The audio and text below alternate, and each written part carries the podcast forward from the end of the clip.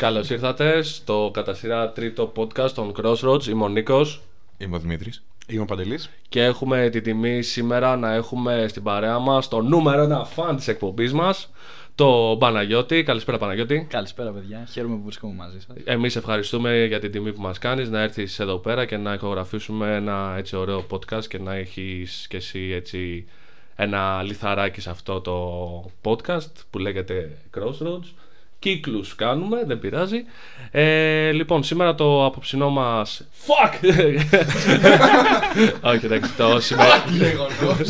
το, σημερινό... το σημερινό μας ε, podcast θα έχει θέμα ε, τα ιστορικά αυτοκίνητα και τα ιστορικά ράλι τα οποία λαμβάνουν μέρος τουλάχιστον στην Ελλάδα. Έχουμε μαζέψει λοιπόν ε, κάποιο υλικό έτσι ώστε να κάνουμε και ερωτήσεις και στον Παναγιώτη αλλά και στον Δημήτρη που είχαν έρθει την Κυριακή σε μία ανάβαση και ο Παντελής θα μας στην ουσία θα μας κάνει ερωτήσεις ε, τις οποίες θα θέλετε κι εσείς να έχετε έτσι να τις ε, να, σας, να σας απαντήσουμε στην ουσία και ναι αυτό στην ουσία ναι καλά τα λέω κι εγώ Καλά τα λες. καλά τα λέω Καλά τα λες. καλά τα λέμε καλά τα λέμε Διόρθωση. Α ξεκινήσουμε από το όλο γεγονός. Παντελή, πού ήσουν την προηγούμενη εβδομάδα; Την προηγούμενη Δευτέρα. Ναι.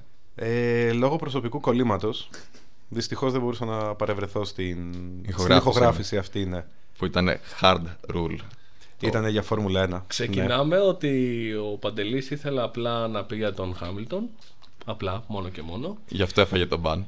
Και Μεγάλος επί- Χάμιλτον fanboy, εννοείται. Ναι, top boy. και, και επίσης θα πω ότι το θυμηθήκαμε στα 25 με 30 λεπτά ότι λείπει ο Παντελής εν τέλει.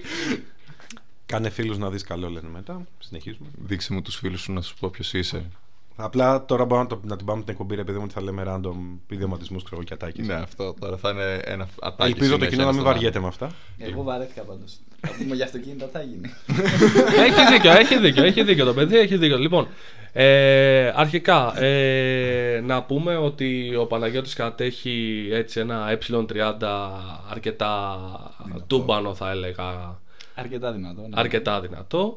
Ε, θα μας πεις και σε λίγο μερικά λόγια για το αυτοκίνητο ε, και λίγο έτσι την ιστοριούλα σου πάνω στο κομμάτι automotive. Ε, να ξεκινήσουμε, παρακαλώ. Λοιπόν, να ξεκινήσουμε. να Αυτό ξεκινήσουμε, ήθελα να- παρακαλώ, παρακαλώ. Ε, The stage is yours. Πού έγινε ο αγώνας; Ήταν αγώνας, ήταν. Τι ακριβώς ήταν το event στο οποίο πήγατε; Λοιπόν, ε, ο αγώνας έγινε στη Ριτσόνα, ανάβαση Ριτσόνας. Και ήταν. ε, Κλασική ιστορική διαδρομή. Κλασικότατη. Η πρώτη για μένα διαδρομή. Ε, και εν τέλει βγήκαμε και πρώτοι με το φίλο Δημήτρη εδώ συνοδηγό. Θα τα πούμε, θα τα πούμε όλα. Ήταν, τα ε, πούμε, ναι. πήραν, πήραν το βάπτισμα το περό στα Πήραμε το παιδιά. βάπτισμα με πρωτιά. Κατευθείαν πρώτη. Ναι, ναι. Ήρθαμε, είδαμε, κατακτήσαμε. Ωραία, για πείτε μας λιγάκι το πού το είδατε, πώς, ποιος σας το είπε και, το, και πήγατε στην αγώνα, πού, πού το ξέρατε εν τέλει ότι έγινε ο αγώνας αυτός. Λοιπόν, πώς ξεκίνησε όλο αυτό τώρα; Και πώς ήταν η διαδικασία εκεί πέρα, αν ήταν αγώνας, ε, τα κίνηση και προσπεράσεις ένα, και ένα, μαλακίες. ένα, ένα. Λοιπόν, ξεκινάμε Πενήντα από λεπτά. το ότι ο Νίκος εδώ πέρα που έχουμε ασχολείται με τα regularity, time regularity που υπάρχουν σε πανελλαδικά. Και ανέκαθεν είχαμε πιάναμε τη συζήτηση για το πόσο ωραία events είναι. Και μας είχε πει για, το, για την ανάβαση Ριτσόνας ότι «Μάγκες, γιατί δεν έρχεστε κι εσείς. Αυτοκίνητο έχετε το οποίο είναι συμβατό με την κατηγορία. Δεν είστε κουλάδια ή χαζοί για να πείτε ότι δεν μπορείτε να πάρετε συμμετοχή. Είναι σχετικά απλοϊκό το event. Και Οπότε- σχετικά καλό, καλό pricing για κάτι το οποίο είναι ανάβαση. Έτσι, γιατί όταν μιλάμε, για να μην μπερδευτούν οι άνθρωποι που μας ακούνε, είναι ιστορική ανάβαση. Δεν είναι η ανάβαση που όλοι ξέρουμε με αγωνιστικό αυτοκίνητο, roll cages και τα συναφή. Είναι απλά μια ιστορική ανάβαση, παύλα βόλτα, απλά έχει το competitive έτσι, κομμάτι. Δηλαδή παίρνεις κανονικά η κίνηση, υπάρχει μια ιδιαιτερότητα την οποία θα την αναλύσω και εγώ πιο μετά. Ε, και είναι κανονικά οργανωμένο με λέσχη, δηλαδή κλειστός δρόμος, δεν είναι, είναι όλα ελεγχόμενα αστυνομία, όλα κομπλέ. Είναι ολόκληρη η διαδρομή έτσι; Είναι Κλειστή. όλη η διαδρομή έτσι. Είναι δηλαδή στην ανάβαση Ριτσόνας που πήγαμε την Κυριακή 17 Τετάρτου. Ε, ήταν κανονικά κλειστή η διαδρομή. Είχε πάρει άδεια κανονικότητα η λέσχη ε, του κ. Παπαδόπουλου η Microcars και τον ευχαριστούμε για το όλο event. Ε, είχε πάρει και από την περιφέρεια και από τη Φίλπα και από την αστυνομία και από... είχε πάρει δηλαδή την άδεια κανονικότητα για να γίνει ο αγώνας κανονικά. Ε, ενδεικτικά η τιμή; Η συμμετοχής. ενδεικτικά η τιμή ήταν από 65 για τα μέλη και 75 για τα μη μέλη. Και αυτό ισχύει για κάθε event; Ε, Ή πάει ανάλογα το μέρος και το. Είναι ανάλογα και το η τιμή. μέρος, ανάλογα το πόσες φορές θα το κάνεις, είναι...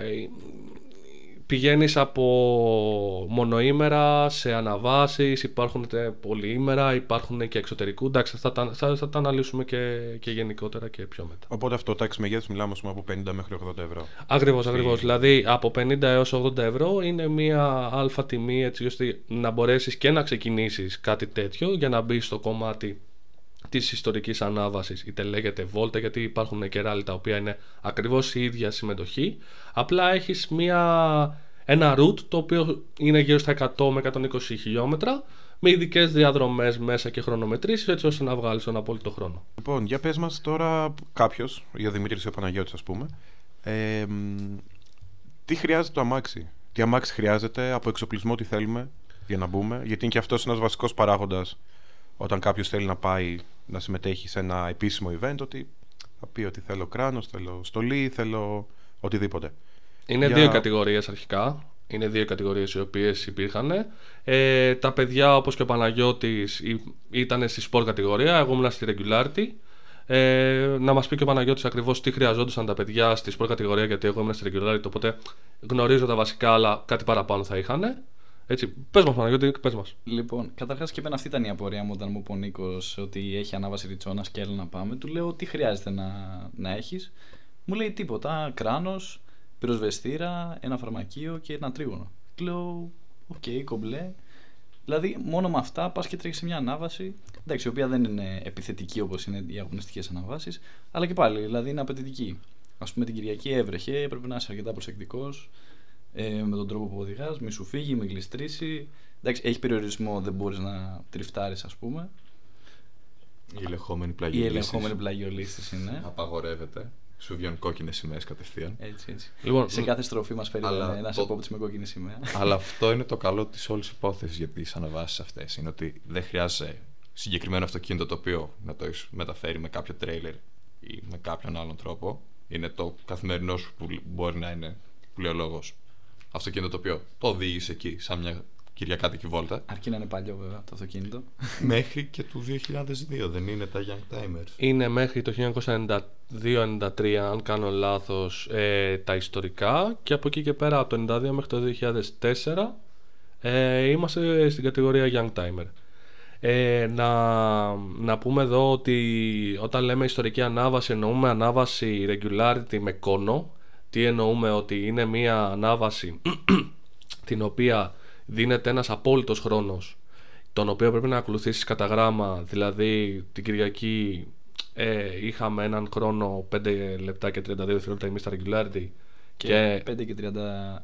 Έτσι. 4 και 32 εμείς στα, στα, στη στα sport σπορ, κατηγορία. ναι. ακριβώς ε, και έπρεπε να πετύχουμε και οι δύο κατηγορίες ακριβώς το χρόνο μας ε, από εκεί και πέρα ε, στη, όταν έχουμε μια αλφα διαδρομή από την εκκίνηση μέχρι τον τερματισμό τα 5 λεπτά ε, είναι ένας χρόνος ο οποίος δίνεται ε, έτσι ώστε να ανέβουν όλων των αυτοκινήτων Κάθε είδος οχήματος να ανέβει πάνω, να έχει την αντίστοιχη ελπίδα, στο πούμε, στη νίκη. Γιατί αλλιώς θα έπρεπε να πάνε όλοι με τα πιο τροποποιημένα, φτιαγμένα αυτοκίνητα. Ναι, δεν είναι pay to win, ας πούμε. δεν είναι ότι είναι pay to win. Είναι, Αυτό, δεν αυτό. είναι ότι δεν τους νοιάζει ο σκοπός του, του regularity. Δεν είναι η ταχύτητα το πόσο γρήγορα θα πας. Είναι η ταχύτητα ναι μεν. Αλλά, Στρατηγική είναι βασικά. αλλά όμως είναι περισσότερη διαχείριση χρόνου. Χρόνου και απόστασης. Αυτό είναι, αυτός είναι ο σκοπός του, του όλου event. Να πετύχεις το απόλυτο μηδέν. Τη διαφορά δηλαδή, του χρόνου που σου δίνουν με αυτό που θα κάνουν. Ακριβώς και να πούμε ότι σε αυτό το κομμάτι του automotive ε, έτσι, ιστορικού ράλι ότι την περισσότερη δουλειά ε, να τη δώσουμε στους συνοδηγούς διότι όταν μιλάμε για ράλι τουλάχιστον διήμερα ε, τα παιδιά δίπλα έχουν ε, είτε άντρας είτε γυναίκα είναι έτσι ε, έχουν roadbook, έχουν χρονόμετρα Αυτό τι κάνει ένας συνοδηγός; Κατά τη διάρκεια του. από τη στιγμή που είναι διήμερο. Είναι, όχι, μόνο ήμερο είναι, σωστά; Λοιπόν, εγώ σου λέω ότι είναι η ανάβαση ριτσόνα και έχουμε κόνο. Τι σημαίνει ότι έχουμε κόνο; Ε, έχουμε ένα, έναν αλφα ε, χρόνο και 200 με, 150 με 200 μέτρα πριν τον τερματισμό. Άμα είσαι, και, άμα είσαι γρήγορος δηλαδή οδηγός και το ανέβεις βίτσα που λες και εσύ Παναγιώτη. Τέρμα βίτσα.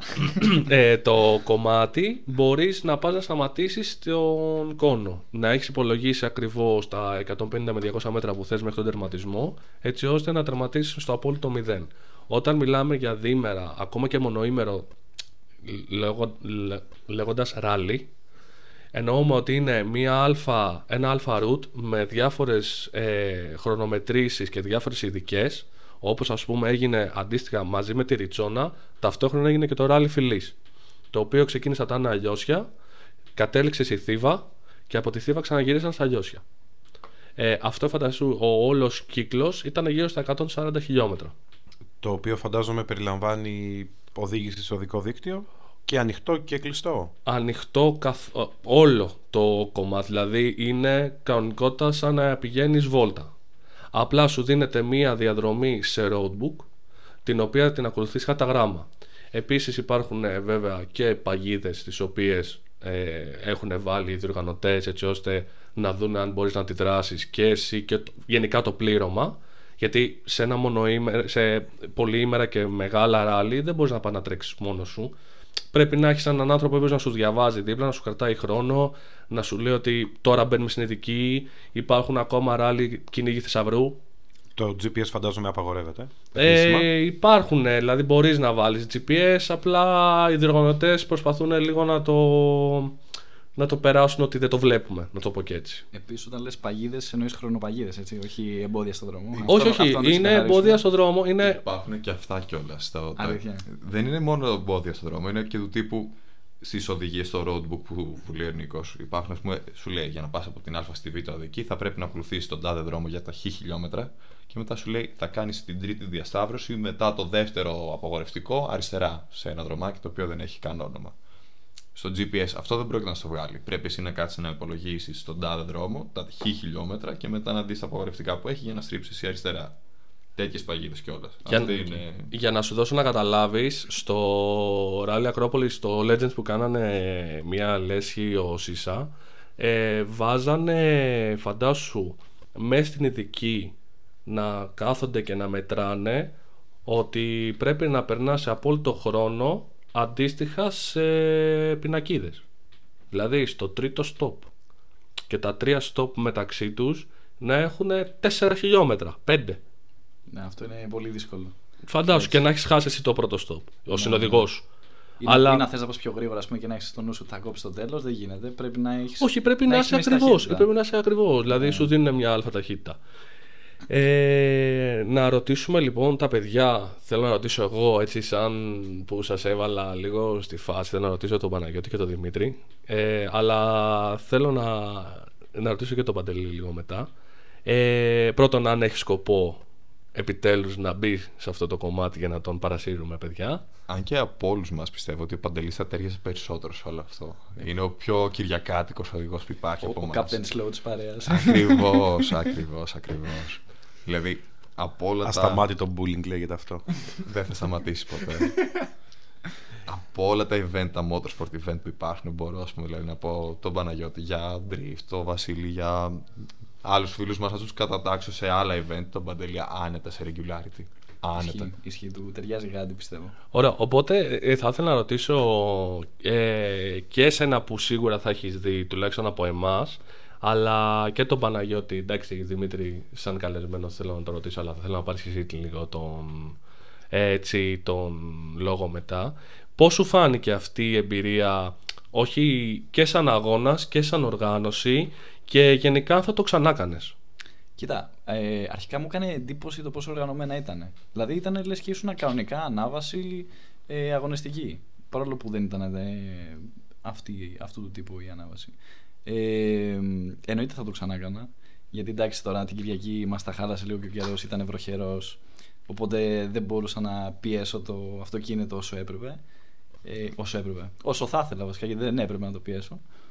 Ε, Εντάξει, οπότε, δεν, έχ- δεν έχουμε και την ευκαιρία να οδηγήσουμε και στο ανάποδο ρεύμα που Αυτό λέει ο λόγος. ακριβώς, δηλαδή, Τη ριτσόνα ξανά και ξανά. Έχεις τη χαρά να έχεις όλο το δρόμο για πάρτι σου. Οπότε... Αυτό είναι, το, αυτό είναι το καλό κιόλας δηλαδή σε αυτά, τα, σε αυτά τα event. Είναι ότι είναι κλειστός ο δρόμος, ξέρεις ότι δεν πρόκειται να σου έρθει κανείς ή κάτι από το απρόπτο. αντίθετο, ναι. Αυτό είναι και ηθικό δίδαγμα κιόλας. Δηλαδή, προσέχετε τι κάνετε στους δρόμους. Ε, πόσο αυστηρή είναι σε σχέση με την οδηγική σου συμπεριφορά μέσα στο ράλι, με τα πράγματα που απαγορεύονται ή όχι; Δεν, κοίτα, δεν είχαμε κάποιο θέμα όσον αφορά. Ακούσαμε πολλές φορές, δηλαδή, ας πούμε, προσέχετε αυτό το κόκκινο αυτοκίνητο, το νούμερο 54. Εμείς Προ- ήμασταν αυτοί, ναι.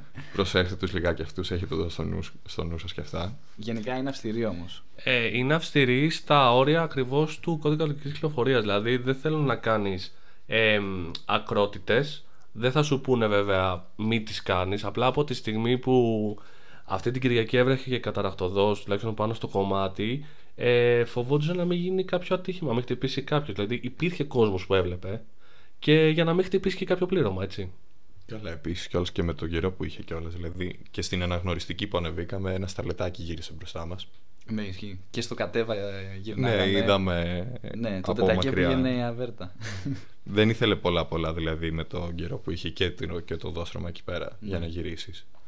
Αλλά πώς ήταν τώρα. Ήταν απλοϊκή η τέτοια και αυτό ήταν το καλό της οργάνωσης. Ήταν απλοϊκή η οργάνωση. Μαζευτήκαμε, είπαμε την τάδε ώρα ανεβαίνουμε πάνω, μπήκαμε όλοι σε σειρά με κατά νούμερα όπως ήμασταν. Περάσετε κάποιο, κάποιο έλεγχο πριν ξεκινήσει η όλη διαδικασία; Ναι, ναι. Ήσασταν να σας πήγανε κάπου; Που, που έγινε αυτό, τι έγινε ακριβώς; Αρχικά μαζευτήκαμε σε ένα κτέο που είναι αρκετά κοντά εκεί στη διαδρομή, που μάλλον είναι και της οργάνωσης, ποιος ξέρει. Τέλος πάντων. Και ελέγ- Χορηγός ήταν, χορηγός. Χορηγός, ναι, ναι, ναι.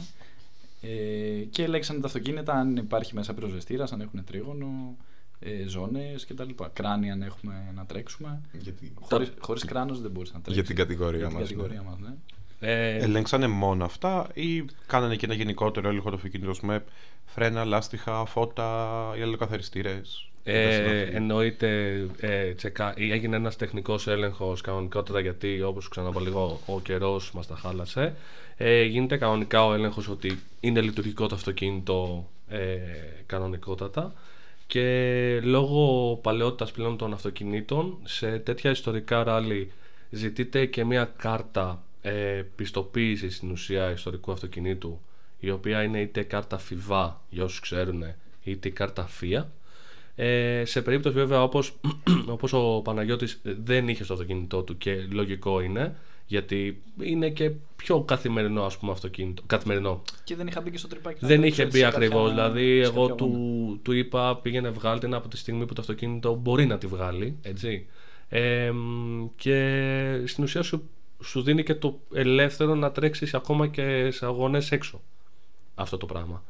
Ε, μ, και αυτοί οι οποίοι δεν έχουν ε, αυτές τις κάρτες ε, βάζουν την υπογραφή τους ότι σαν, εξ, σαν εξοδότηση ότι κοίταξε να δεις στον επόμενο αγώνα ε, πρέπει να την έχεις μαζί σου έτσι. Ναι, σαν να σε υποχρεώνουν σου εισαγωγικά να βγάλεις την κάρτα, αν θες να ξανατρέξεις αυτό. Η οποία δεν είναι υποχρεωτική, να το πούμε αυτό, δεν είναι υποχρεωτική να πάει να τη βγάλεις. Απλά όταν ε, απευθύνεσαι σε τέτοιους αγώνες που έχουν την άδεια της ΦΙΛΠΑ και θεωρούνται ιστορικοί ε, πρέπει να είναι και το αυτοκίνητό σου έτσι πιστοποιημένο ας το πούμε. Υπάρχουν αυτού, αυτοκίνητα τα οποία είχαν αγωνιστικές πινακίδες. Είχαν καρταφία. Κανονικότατα Οκ, ωραία. Ε, σαν, σαν εμπειρία πώς ήταν, λίγο τουλάχιστον οι δύο οδηγοί να μας πούνε, που ήταν και σε διαφορετικές κατηγορίες και με εντελώς διαφορετικά αυτοκίνητα. Ε, μ, να μας πούνε λιγάκι πώς ήταν ε, το ότι έχεις ένα playground ας πούμε μπροστά σου που δεν έχεις τόσους περιορισμούς όσοι είναι όταν οδηγάς μια κυριακάτικη βόλτα. Ε, πώς νιώθεις, πώς συμπεριφέρεσαι εκεί μέσα; Λοιπόν, θα σας πω. Ε, Καταρχάς, όπω μου είχε πει και ο Νίκος, θα το συνειδητοποιήσω όταν θα μπει η σημαία τη εκκίνηση πάνω στο καπό του αυτοκινήτου. εκεί θα αγχωθείς αυτό εκεί ακριβώς εκεί σου θα είπα. αγχωθώ, ναι. Γιατί Και- μου ήσουν ήρεμος, μου ήσουν χαλαρός. Ναι, έλα, πάμε και δώσε λίγο. Ναι, ναι. Αλλά σου είχα πει ότι κοίταξε να δεις όσο χαλαρός και να είσαι και με το που βάλεις τον αριθμό πάνω στο αυτοκίνητο Και εκεί εντάξει, όλα κομπλέ. Θα μιλάς με τον συνοδηγό σου, θα είσαι στο κινητό σου μέχρι να πάρεις εκκίνηση. Με το, βάλεις, με το που σου βάλει ο αλυτάρχη και είναι η σειρά σου και είσαι στο λεπτό σου για να μπεις στην ειδική και σου βάλουν την σημαία της Ε, εκκίνησης. Εκεί, εκεί τα βλέπεις όλα. Ναι. Εκεί τα βλέπεις όλα, ναι. Και ας μας πει λίγο Παναγιώτη, ας πούμε, πώς ένιωσε. Γιατί ό- όσο να είναι, εγώ εντάξει, 6-7 αγώνες τους έχω κάνει. Ακόμα έχω, το έχω το άγχος. Δεν είναι κάτι. Το έχω τυποκάρδι αυτό έτσι. Ναι, είναι, είναι φοβερό. Εντάξει, σε πιάνει έτσι η αδρεναλίνη, αρχίζει και, και χτυπάει κόκκινα. Και φτάνει να ξεκινήσεις. Το, σου, λέει, σου κάνει countdown 3, 2, 1. Να ακούς και από το συνοδηγό κιόλας. για μένα Ακούς και από το αυτό. συνοδηγό, ναι, εδώ ο Δημήτρης, φοβερός συνοδηγός. Ευχαριστώ, Ξεκινάς. Εγώ είχα στο νου μου να πάω σχετικά γρήγορα για να έχω περιθώριο δηλαδή στο τέλος, μην είμαι με την ψυχή στο στόμα. Και εντάξει, επειδή ήταν και πρώτη φορά, δεν ήξερα με τι ρυθμό έπρεπε να ανέβω. Οπότε το πήγα σχετικά γρήγορα, εντάξει, γιατί ήταν και βρεχμένα. Στο να μην γλιστρήσει το αυτοκίνητο και τα λοιπά και έχουμε κόκκινες σημαίες. Οπότε έφτασα πάνω, περίμενα 20 δευτερόλεπτα την πρώτη φορά νομίζω και υπολογίσαμε έτσι με το, το χρόνο και τερματίσαμε στο τσακ. Το ευχαριστηθήκατε όμως. Το, Το ευχαριστηθήκατε όσο δεν πάει. Δηλαδή, όταν σας είπα. Γιατί τύχαινε να έχουμε αρκετά νούμερα έτσι διαφορά. Ε, με το που ήρθα στο Δημήτρη και του λέω Δημήτρη, κοίταξε να δεις Έχετε ένα βαθμό ποινής, είστε ψηλά ήδη. Οπότε κάντε το καλύτερο για τη δεύτερη ειδική. Ε, νομίζω σε έβγαλα στο πρόσωπο. Εγώ έπαθα πλάκα εκείνη την ώρα. Εντάξει, κοίτα, και εγώ να πω την αλήθεια. Περίμενα με τους, με τους χρόνους που ήμασταν, επειδή ένα κομμάτι που έχεις στα regularity είναι και το χρονόμετρο κιόλα. Δηλαδή, είχαμε βάλει και χρονόμετρο για να κρατήσουμε τη μέση ταχύτητα και αντίστροφη μέτρηση όσον αφορά τον απόλυτο χρόνο, για να έχουμε ένα δέλτα, δηλαδή μια διαφορά, να ξέρουμε πού πρέπει να βρισκόμαστε.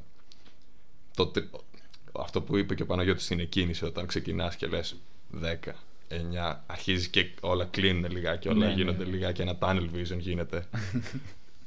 Ε, για παράδειγμα, αυτό εξηγούσα προηγουμένως στα παιδιά το ότι όταν ξεκίνησε η ειδική, εγώ μετά άρχισα να, να εστιάζω στο χρόνο και μετά σε σημεία αναφοράς που είχα στην ανάβαση. Για να μπορέσω να του πω: Όπα, εδώ έχει το chicane, εδώ πρόσεχε, έχει τον, τον κριτή. Μην έχουμε κανένα τζέτζελο με κόκκινη σημαία. Ουσιαστικά δηλαδή έχεις τη διαδρομή στο νου σου πλέον Ναι, και απλά του έδινες αντίστοιχες σκέψου, οδηγίες. σκέψου ένα co-driver στο WRC, αλλά δεν, να μην έχω να του λέω 5 δεξιά, 5 αριστερά, να του έχω δηλαδή περισσότερο στο χρόνο. Γιατί φτάσαμε και στο σημείο να φτάνουμε στον κόνο 30 δεύτερα πιο νωρίς. Οπότε έπρεπε να σταματήσετε. Έπρεπε να, περιμένετε. σταματήσουμε πριν τον κόνο, γιατί αλλιώς μετά έπρεπε να καλύψουμε 200 μέτρα που λέει ο λόγος, μέσα σε 20 δεύτερα και, και να μην σταματήσουμε. Για εμάς του καπετάν αργούς γίνεται. δεν είναι κάτι αυτό. Εντάξει, δεν είναι και το πιο δύσκολο πράγμα, αλλά είναι και κάτι γι' αυτό. Κάτι άλλο που θέλω να πω. Παιδιά, είχε κόσμο. Δηλαδή, έβλεπες κόσμο να σου λέει, να σου ζητοκραυγάζει, να τους βλέπεις να φωνάζουν, να κάνουν. Εγώ αυτό δεν το έχω ξαναβιώσει. Έτσι. Παιδάκια να σου λένε «Ε, πάτα πάτα. Συνήθως είναι αυτό που είμαστε εμείς, δηλαδή, όταν πάμε να δούμε κάποια ειδική όπως ήμασταν στο Ακρόπολης που άκουγες τις ζωτοκραυγές. Δηλαδή, Ναι, Ω, ναι, παίρνα, ναι. παίρνα, κάνε, ράνε, πάτα. Αλλά το να είσαι εσύ ο πρωταγωνιστής μέσα στην πίστα και να βλέπεις τον κόσμο γύρω-γύρω να είναι όλα τα μάτια στραμμένα πάνω σου είναι καταπληκτικό. Είναι άλλο feeling. Ναι. Μετά εντάξει. Στα οποία όμως πόση σημασία δίνεις την ώρα που οδηγάς; Και την ώρα που σαν συνοδηγός έχεις μάλιστα την. Δε- την πώς το λένε, παιδί μου, το. Την το προσοχή ότι σου. πρέπει ναι, να είσαι προσεκτικός και ότι Δεν δίνεις. δεν πρέπει να χάσω δευτερόλεπτο. Δεν δίνεις την προσοχή σου εκεί, απλά ξέρεις ότι υπάρχει, τους βλέπεις με, το... με την άκρη του ματιού σου, ξέρεις ότι είναι εκεί. Η background, background είναι Ναι, background ναι, ναι, noise, ναι. το οποίο εντάξει σπάει λιγάκι τη μονοτονία, όχι τη μονοτονία, την ένταση της στιγμής. Δηλαδή ήταν αίσθητο στο πεταλάκι εκεί πέρα στη γέφυρα που πάλι φωνάζανε Πα δώσε, δώσε. Ναι, και ναι, ήτανε- ναι, ναι. Επίσης, μιλάμε και για μια ιστορική ανάβαση, μια ιστορική διαδρομή στη Ριτσόνα. Οπότε εντάξει, λογικό να έχει και κόσμο. Μαζε- Πάντα, ό,τι και να. Δηλαδή, και κάρτ να ανεβαίνουν, που λέει ο λόγος, πάλι θα μαζευτεί κόσμος σίγουρα. Είναι, δι- Εκεί είναι πέρα από να τις δούνε. πιο διάσημες αναβάσεις που υπάρχουν στην Ελλάδα. Αλλά και Εγώ, πάλι. εγώ πάντως στενοχωρήθηκα που δεν μπορούσα να το πω έτσι λίγο με το πλάι να κεράσω λίγο σοου τον κόσμο. Ναι, ισχύει αυτό. Γιατί πηγαίναμε να πάρουμε. ε, Κυνηγούσαμε τον χρόνο και δεν θέλαμε να πάρουμε κοκκινή σημαία. Να πούμε για, έτσι για το για την ιστορία ότι τα παιδιά βγάλανε και μηδενικό στη δεύτερη ειδική. Απόλυτο. Απόλυτο μηδέν και παιδιά πραγματικά μπράβο. Πραγμα- Μπράβο και στον ένα και στον άλλον που εσύ κρατήθηκες στον γκάζι σου και ότι ήσουν μαζεμένος ότι ξέρεις κάτι πάμε από τη στιγμή που μου είπε και ο Νίκος ή είμαστε στο ένα, είμαστε ήδη ψηλά πάμε να βγάλουμε το σωστό χρόνο και ένα μπράβο και στον Δημήτρη που έδωσε να καταλάβει στον οδηγό ότι ξέρεις κάτι, πάμε να περάσουμε έτσι. Θα μπορούσες κάλλιστα, όπως πάρα πολύ στην κατηγορία σου, ε, περάσανε γιατί είναι ακριβώς αυτό που είπες εσύ Δημήτρη. Ότι είναι μια ιστορική ανάβαση. Έχουμε κλειστό δρόμο, πάμε να το χαρούμε. Κοίτα, θα μπορούσαμε και εμείς να το κάνουμε. Και εγώ θα ήθελα να του πω. Δεν του είπα ποτέ, ξέρεις, μην πατάς, μην κάνεις. Μόνο δηλαδή όταν βλέπαμε τον κόνο ή σε σημεία δηλαδή τα οποία ξέραμε ότι έπρεπε να κόψουμε. Σε όλη την υπόλοιπη την ανάβαση ήμασταν δηλαδή όσο, όσο πήγαινε, όσο ήθελε να πάει, δεν του Ναι, έδωσε ναι. κάποιο περιορισμό. Ναι. Απλά όμως ήταν αυτό το κομμάτι. Δηλαδή, ξέραμε ότι ήμασταν στο δευτερόλεπτο κοντά, πάνω ή κάτω. Δηλαδή, στο, πρω- στο πρώτο πέρασμα ήμασταν, εμείς υπολογίσαμε ότι είμαστε ένα δευτερόλεπτο πιο νωρίς. Αλλά ήμασταν ένα δευτερόλεπτο πιο αργοί. Ναι, το feedback του Νίκου νομίζω βοήθησε Ήτανε- να κλειδώσουμε το, το κυπελάκι. που Ήταν πήραμε. χρυσό, δηλαδή. απλά κατευθείαν με το που είπες, δηλαδή το ένα δευτερόλεπτο πιο μετά, απλά υπολογίσαμε στον επόμενο γύρα, δηλαδή να, να είμαστε ένα, δύο δευτερόλεπτα πιο πίσω. Ναι, λέμε θα κάνουμε ακριβώς το ίδιο και θα, απλά θα περάσουμε λίγο, Λίγο νωρίτερα. πιο Ναι. Εγώ να ρωτήσω τώρα κάτι. Ε, και, τους, δι- και τους τρεις θα ρωτήσω που έχω απέναντί μου. Ε, αρχικά από αυτά που ακούσεις εσύ Παντελή θα ερχόσουν σε μια τέτοια διοργάνωση ανάβασης είτε ράλι είτε ε, αυτό που λέγεται regularity; Ε, ίσως με ένα σωστό δασκάλεμα μέσα για το πώς πρέπει να συμπεριφέρεσαι μέσα στην πίστα. Ναι, θα το έκανα πιο, πιο εύκολα. Σαν οδηγός θα ήσουν να θεωρείς καλύτερος ή σαν ε, συνοδηγός; Θεωρείς ας πούμε τον εαυτό σου ότι θα μπορούσες το να έχεις στο κεφάλι σου το χρόνο και στα χέρια σου γιατί ε, μην, μην λέμε ψέματα έτσι καλός κακός ο συνοδηγός σου έδινε και σε ένα Παναγιώτη Ναι, ναι. το feedback ότι ξέρεις κάτι είμαι γρήγορος είμαι αργός ή κόψε, ράνε να κόψεις ακριβώς τη διαδρομή στο δικό σου πόδι γιατί ό,τι και να άμα σου λέγει ο, ας πούμε, ο Δημήτρης ότι είσαι αργός θα πάταγες Ε, βέβαια.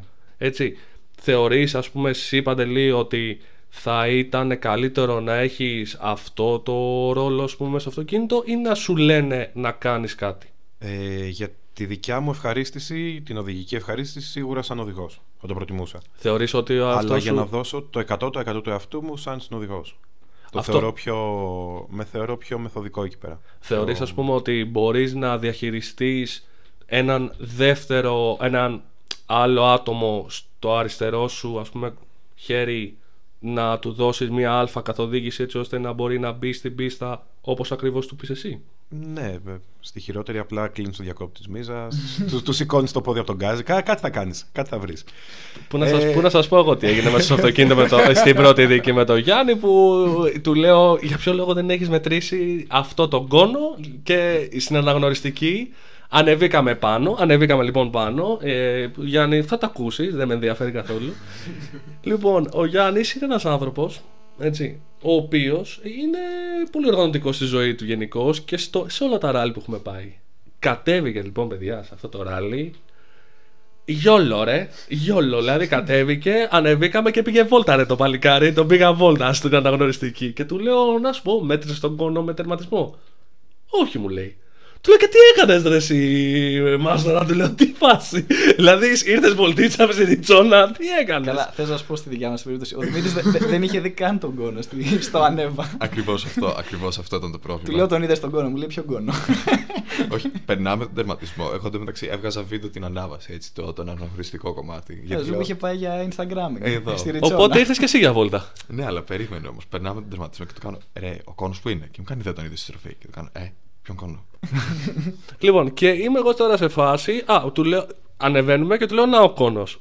Και τι μου απαντάει ρε το παλικάρι; Α, ωραία, εδώ είναι. και, και του λέω, εντάξει, μέτρησες, μου λέει όχι. Ε, Είναι αυτό που σου λέω πάντε, λέω ότι μπορεί ναι, μεν σαν, συνοδηγ, σαν οδηγός να έχεις το νου σου ότι ξέρεις κάτι. Να, εδώ ο κόνος, να και το. Ιδού είναι ήδη το πίδημα.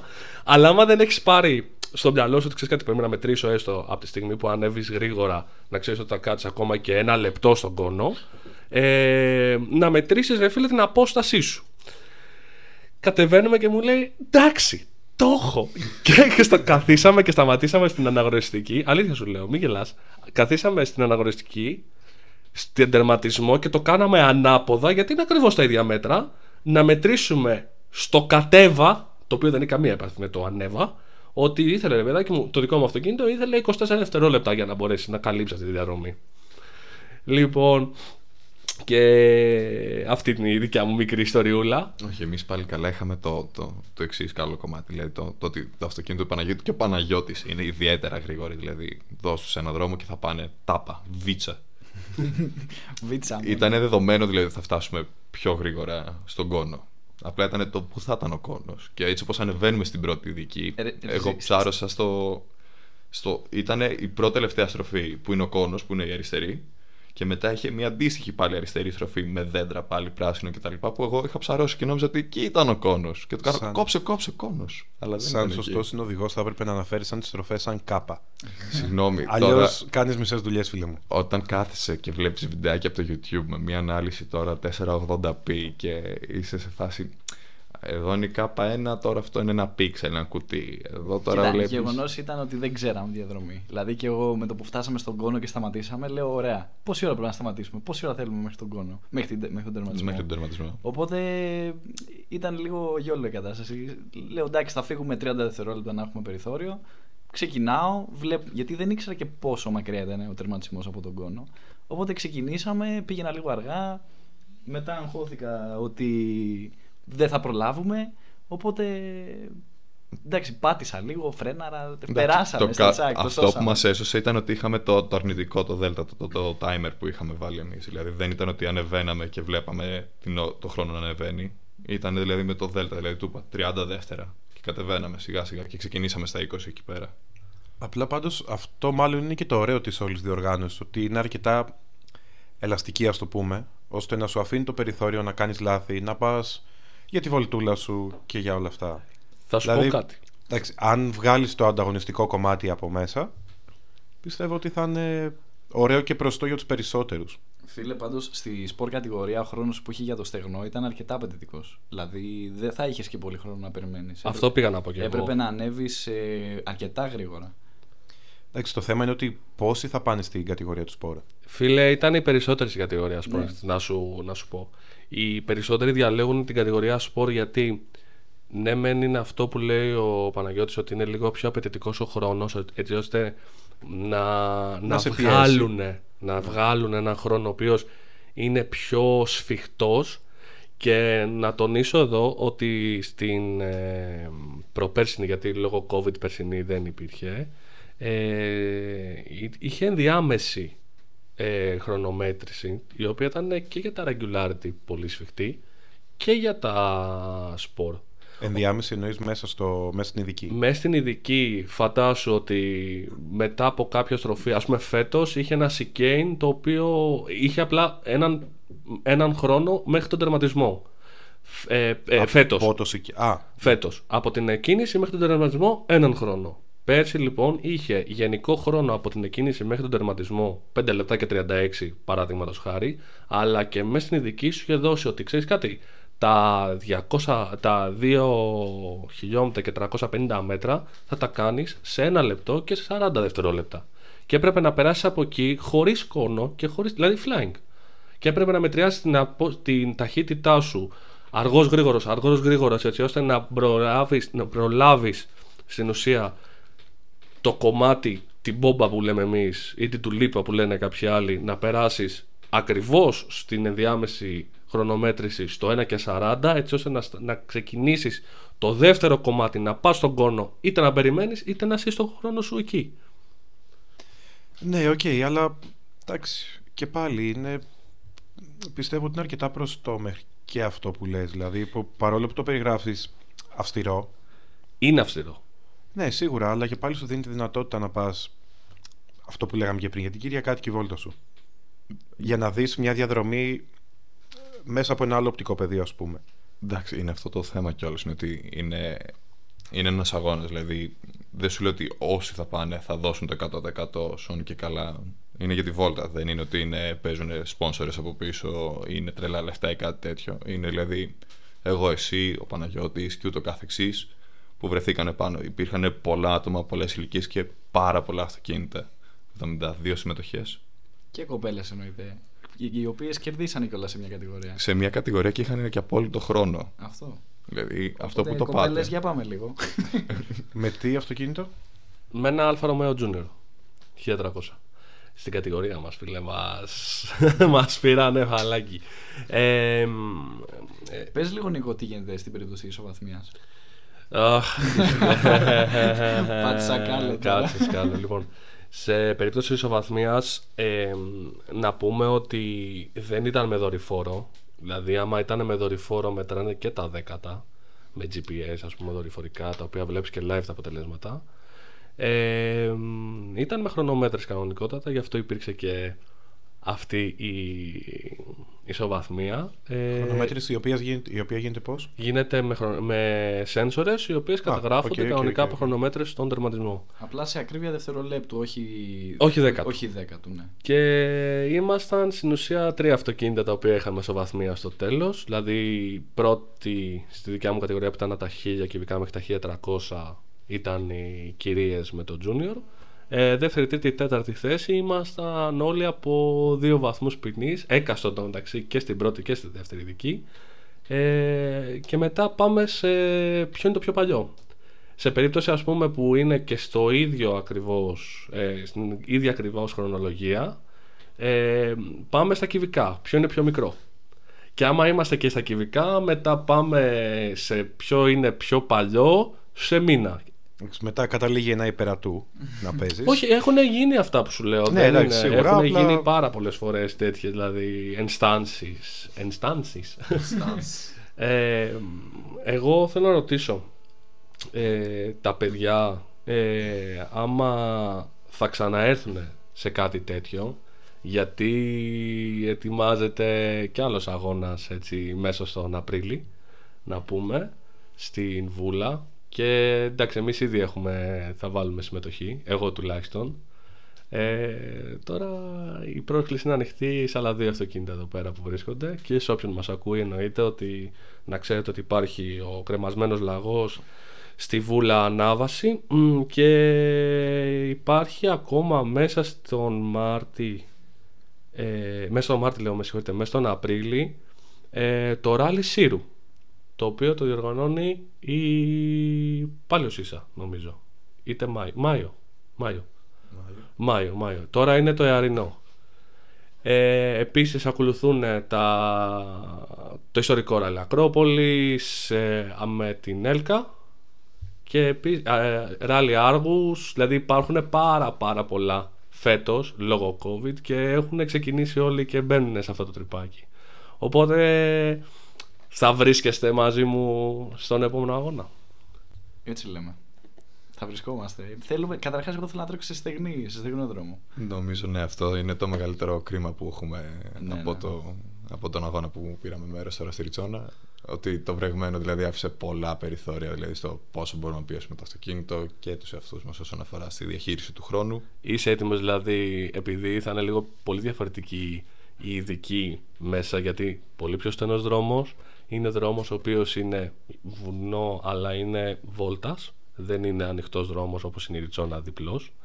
Και επίσης μιλάμε για sensors GPS. Θα προετοιμαστούμε όσο καλύτερα μπορούμε. Το παν είναι. Το παν σε όλο αυτό είναι η βόλτα που πάμε. Δηλαδή το γεγονός ότι βρισκόμαστε εκεί πέρα και κάνουμε κάτι το οποίο μας αρέσει είναι μία νίκη από μόνο του. Τώρα από εκεί και μετά, οποιοδήποτε αποτέλεσμα έρθει, δηλαδή είναι ευπρόσδεκτο. Δεν θα πούμε ποτέ όχι, δηλαδή σε μία πρώτη θέση και αυτά. Αλλά δεν θα είμαστε. Είναι, είναι ψηλά οι προσδοκίες σου δηλαδή ήδη. Εντάξει, δεν εγώ, θα εγώ πω. θα πω ότι η αρχή στα κύπελα έχει γίνει. Οπότε. Έχουμε, έχουμε το εξής καλό. Είμαστε οργανωμένοι. Δεν έχουμε δηλαδή κανένα πρόπτο όσον αφορά δηλαδή και fail safes είχαμε όσον αφορά στο θέμα χρόνου. Οπότε, ναι, ναι, ναι. οπότε δηλαδή δεν μας σταματάει κάτι από το να συνεχίσουμε όπως πάμε. Το αυτοκίνητο ευτυχώς είναι αξιόπιστο, δεν έχουμε θέματα. Ναι, είναι και αυτό ένα άλλο, ένα άλλο plus. Τι γίνεται με την καταπώνηση του αυτοκινήτου σε αυτούς τους αγώνες; Τον οδηγό θα ρωτήσεις. Οι δύο οδηγοί που είναι στην παρέα μας σήμερα. Για, για πείτε μας. Ε, άμα έχεις, θεωρώ αυτό που είπε και ο Παναγιώτης, ένα αξιόπιστο αυτοκίνητο, δεν έχεις θέμα. Δηλαδή, μετά μιλάμε για θέματα ασφαλείας. Όπως να έχεις καλά λάστιχα, να είναι το αυτοκίνητο σωστό από θέματα service και να ξέρεις ότι μπορώ, είναι σαν να πηγαίνεις βόλτα. Δηλαδή άμα δεν μπορείς να πας μέχρι τη Χαλκίδα με το αυτοκίνητό σου, μην πας καν στην ανάβαση Ριτσόνα. Εγώ θα πω ότι η αξιοπιστία του αυτοκινήτου εξαρτάται από, το... από τον οδηγό. Δηλαδή μπορεί ο ένας οδηγός να το σπάει το αυτοκίνητο και ο άλλος να, να το πηγαίνει χαλαρά, ξέρω εγώ, και να κάνουν τον ίδιο χρόνο. Δεν, δεν υπάρχει διαφορά εκεί. Εντάξει, απλά να έχεις πόδι από μόλιβδο. Ε, ναι, άμα έχεις βαρύ πόδι, ναι.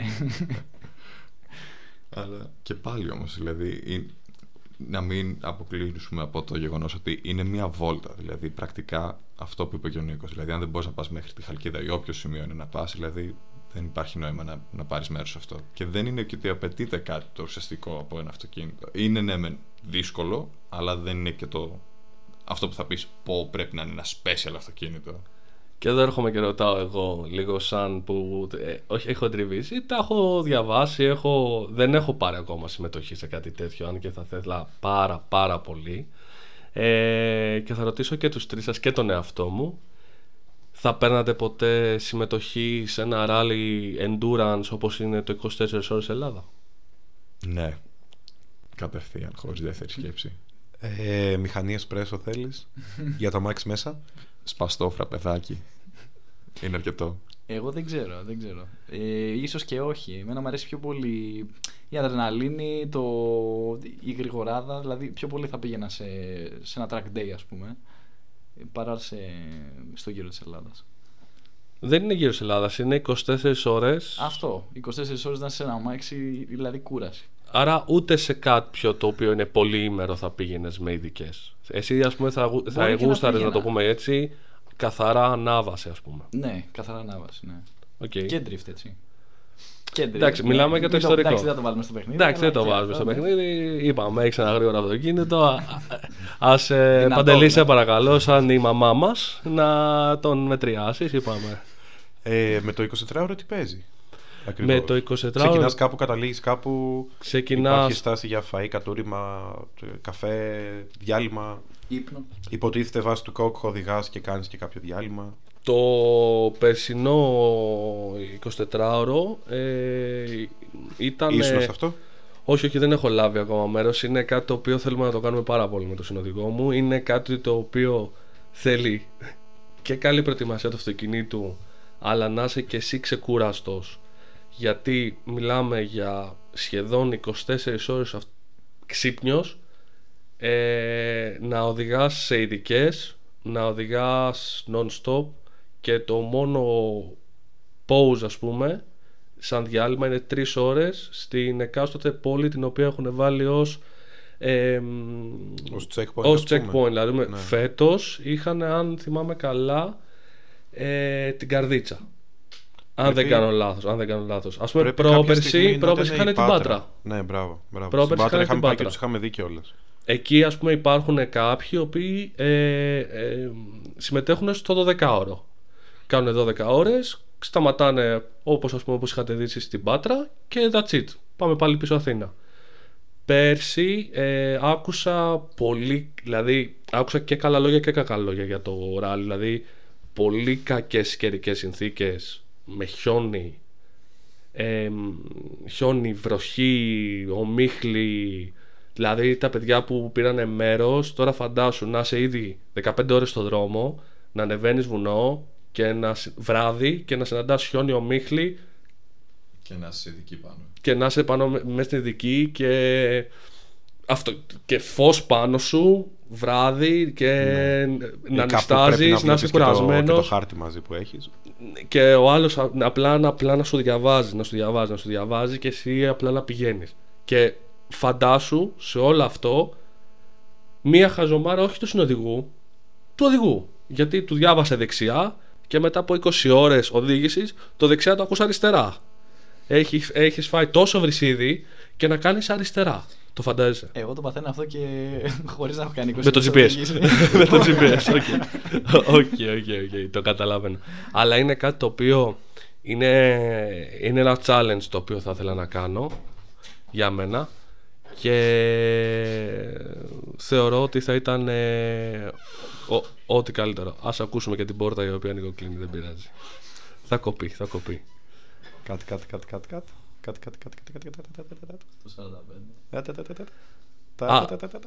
Από εκεί και πέρα, ε, θεωρώντας ότι έχεις ένα αξιόπιστο αυτοκίνητο, ας πούμε όπως το Παναγιώτη που λέει ότι ναι είναι αξιόπιστο το αυτοκίνητό μου, θεωρώ ότι θα μπορούσες εύκολα ένα τέτοιο ράλι να το έκανες. Αντέχει 24 ώρες. Θεωρώ πώ ναι. Σερι. Εντάξει, το πιο πολύ που έχω οδηγήσει είναι το Αθήνας Αλεξανδρούπολη, ένα 7 ώρο. Εντάξει. Ναι, φα- Νομίζω δεν είναι σερί, δεν δεν είναι σερί 24 ώρες, θα κάνεις και τις τάσεις σου. Όχι, τις κάνεις στη στάση σου, δηλαδή θα το σβήσεις το αυτοκίνητο, δεν είναι ότι θα το σβήσεις. Απλά η- η στάση σου στην πόλη την οποία θα σταματήσεις είναι πραγματικά για τρεις ώρες. Ναι. Ε, Δεν ξέρω, το σκέφτομαι, είμαι σκεπτικός. Εντάξει, Μπορεί- μπορεί α, και ας, να- πάμε, ας πάμε σε μια άλλη ανάβαση να το ξαναδούμε. Ναι, ναι, ναι. Και τα, α, τα λίγο τα πιο έτσι hardcore, λέει, γιατί είναι πολύ δύσκολο. Σίγουρα, άμα, άμα είσαι beginner, από ανάβαση θα ξεκινήσεις τέτοια ιστορική, Ακριβώς. να, να δεις αν σ' αρέσει κιόλας το. η όλη φάση. Ακριβώς, ακριβώς. Ε, τώρα, θα ήθελα έτσι λίγο να μου πεις Ναι. και να αρχίσουμε λίγο να, να κλείνουμε την εκπομπή. Ε, πώς αισθάνθηκες όταν εν τέλει επιβεβαιώθηκες και εσύ και ο συνοδικός σου αλλά και με το αποτέλεσμα ότι ξέρεις κάτι μάγκα είμαστε πρώτη στην κατηγορία μας έτσι. Ε, κοίτα, δεν δεν το περίμενα. Ε, θα σου πω αλήθεια. Ε, ήξερα ότι είχαμε πάει σχετικά καλά γιατί ήμασταν στους χρόνους ε, που είχαμε υπολογίσει μέσα. Αλλά δεν περίμενα δηλαδή να βγαίναμε και πρώτοι. Το μηδενικό όταν ήρθε; Το μηδενικό δεν το περίμενα, να σου πω την αλήθεια. Δηλαδή το είδα και λέω μπράβο, τι κάναμε. Ποια Τι ήταν, φτιάξαμε. ποια ήταν τα συναισθήματά σου, ας πούμε, όταν άκουσες το όνομά σου ότι ξέρεις κάτι, ε, ε, όντως κερδίσαμε την κατηγορία μας; Χαρά, ε, συγκίνηση, ενθουσιασμός, αδρεναλίνη, ικανοποίηση που καταφέραμε έτσι στον πρώτο μας αγώνα να, να βγούμε πρώτοι. Ε, ναι, όλα αυτά τα ωραία συναισθήματα. Στην κατηγορία τι άλλα αμάξια υπήρχαν, στη δικιά σου τη σπορ; Ε, Θυμάσαι καθόλου ενδεικτικά έτσι να πεις; Να σας πει ο Δημήτρης. Ένα 518 θυμάμαι, ένας παππού ο οποίος το έχει φτιάξει στο- στον καράζ του ουσιαστικά, turbo, μη 10. Πώς σου φάνηκε αυτό; Αντρικό θα πει κανείς, όπως λέει και ο, και ο κύριος Σέκτορας, αν μας ακούει. Μετά είχαμε κάτι αγωνιστικά σταρλετάκια και ένα κορόλα νομίζω και μετά μου διαφεύγουν τα υπόλοιπα αυτοκίνητα. Αγωνιστικά εννοείς τύπου roll cage, ε, τέτοιο spec, τα πάντα. Ναι, κανονικά όλα. Οκ, οπότε ήταν ε, το καλός ο επίλογος ας πούμε του Σαββατοκύριακου.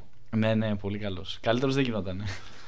Άρα γύρισε στην Αθήνα χαρούμενος έτσι και έχοντας παρακαταθήκη να δώσεις και άλλα πράγματα ας πούμε στον εαυτό σου και στο κοινό το οποίο θα σε περιμένει για την Επίσης να πούμε ότι είναι πλέον στην επόμενο αγώνα για τα Diltra Open είναι από τα φαβορή. Έτσι, δηλαδή θα υπάρχει άνθρωπος, υπά- θα υπάρχει κόσμος ο οποίος θα τον έχει ε, σε καλή εκτίμηση ότι ξέρεις κάτι αυτά τα παιδιά πήγανε ριτσόνα γιατί δεν είναι μια ανάβαση η οποία είναι εύκολη είναι κάτι το οποίο είναι ιστορικό είναι κάτι το οποίο μπορεί να γίνει το οτιδήποτε και θα σας έχουν σε εκτίμηση Εντάξει, νομίζω υπερβάλλεις λίγο, αλλά μακάρι.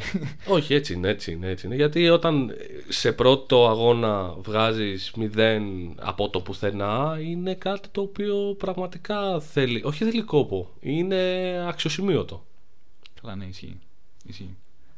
Λοιπόν, και ας πούμε ότι ας βάλουμε μια ανωτελεία εδώ. Θα υπάρξει κι άλλο έτσι επεισόδιο με ιστορικά αυτοκίνητα και για τα regularity. Ε, θα δώσω α- από τη στιγμή που είχες την απουσία σου στο προηγούμενο επεισόδιο, κύριε Παντελή. Αυτά από εμά για, για σήμερα τουλάχιστον και για τα regularity που πήγαν τα παιδιά. Ελπίζουμε να σας άρεσε το επεισόδιο, να σας άρεσαν οι ιστορίες που ακούσατε. Να τα ξαναπούμε την επόμενη εβδομάδα. Και από εμά, μπάντα ζώνη κράνος. Να είστε καλά.